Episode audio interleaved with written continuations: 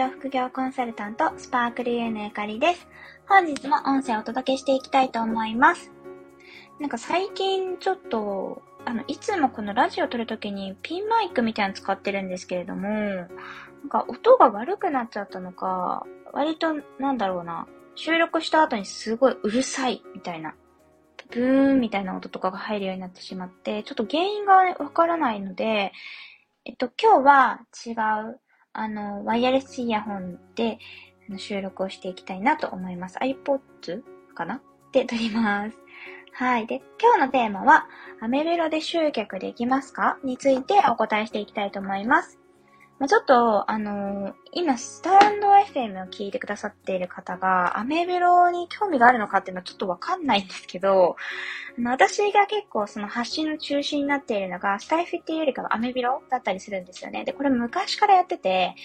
ブログはもうブログ歴で言ったら、ほんと10年とかは余裕でありますね。学生の時からブログをやっているので、なので、このブログって実際どうなのっていうご質問を、まあ、生徒さんとかにもね、実際、まあ、今ってインスタとか TikTok とか、いろいろある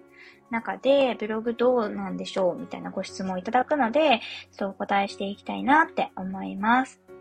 で特にアメブロってこれからスタートするのと、昔からやってる人って違うと思うんですよね。なので、まあ、実際今から始めるっていう方に向けてちょっとお答えしたいなと思っています。で、実際じゃあ今からアメブロを始めて集客できるのかっていうことなんですけど、まあぶっちゃけ集客はできます。で、インスタとか TikTok とかの方が早いとは思います、実際。なんですけど、ブログっていうのは、コアなファンの方っていうのがついてくださるメディアなんですね。で、今ってブログあまりこう読まれないよねとか言われると思うんですけれども、それなんでかっていうと文字が多いっていうことと、あとは過去はブログって検索してヒットするっていうことがあり得たんですよ。あのー、発信がね、今ほど多くなかったので。でも、ここ10年とかで言ったら、もう発信量が、要は情報の量が圧倒的に変わってしまっていて、なんか10倍とかそういうレベルじゃなく、一般の人たちの発信っていうのがもうすごい、あのー、盛り上がっているので、ってことは、そのブログを書いたとしても埋もれるんですよね。だから、こう検索にヒットっていうのが前よりもやっぱ難しくなってきているっていうのがあります。でも、それでも、やっぱりその文字を読むっていう文化自体はやっぱなくならないし、何か深く知りたいなって思った時に、ネットで検索したりとか、いわゆるインスタだけじゃなくて、インスタとか TikTok みたいなショートな、あの、情報じゃなくって、もっと深く体系的な情報を求めるっていう方は絶対いらっしゃるわけですよね。でそういった方の方が、正直商品を買うとか、っていうサービスを受けたいとかっていうニーズが高いので、そういう方に向けてコアな情報、ちゃんと体系的な情報を発信できるメディアっていう意味では、ブログはまだまだ有効かなというふうに思います。実際私の生徒さんもブログを読んでファンになってくださる方にいらっしゃるんですよね。あの、私の生徒さんが私に対してっていうとこことだけじゃなくて、私の生徒さんが週末期を始めてアメブロを新しく開設して、で、そこからファンがつくっていうこともまだまだやっぱあるんですよ。で、特にアメブロに関しては検索にヒットしなかったとしても、あのー、SNS 機能みたいなのがブログ内についていて、いいねをつけたりフォローをし合ったりっていうことができるし、あと他のね、インスタだったり、Facebook だったりっていうところにこう飛ばして、で、そこからアメブロを知ってもらうということもできたりするので、検索、純粋な Google 検索や Yahoo 検索とかに引っかからなかったとしても、そこからの流入が見込めるっていうことがありますね。なので、あの、一定やっぱりその、集客ができるのと、単価を高い商品、あの、インスタで売る商品、ただ単にインスタでえっ、と、集客して商品を売るっていう場合と、ブログで集客して売るっていう場合だと、ブログの方が高単価なものが売れるっていうのはまだ言われていますね。これはかなり、あの、価格にしたら相当違いが出てきます。でただ、やっぱブログっていうのはインスタとかよりは育てるのは結構時間はかかるんですよね。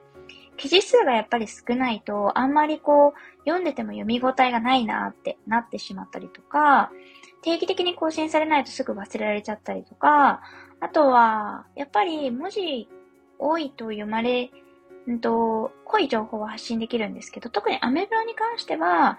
あの、長いものより短いものの方が、文章が短いもの、800文字とか500文字とか、そのぐらいのものの方が好まれるっていう傾向があるので、あの、普通に、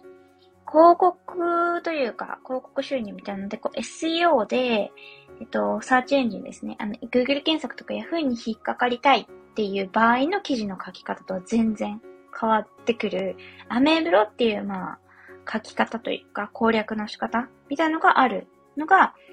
特徴的かなって思いますね。で、私はやっぱアメブロをいかなかやめようかなとか自分の独自のブログ持とうかなとか思ったこともあるんですけれども、結局、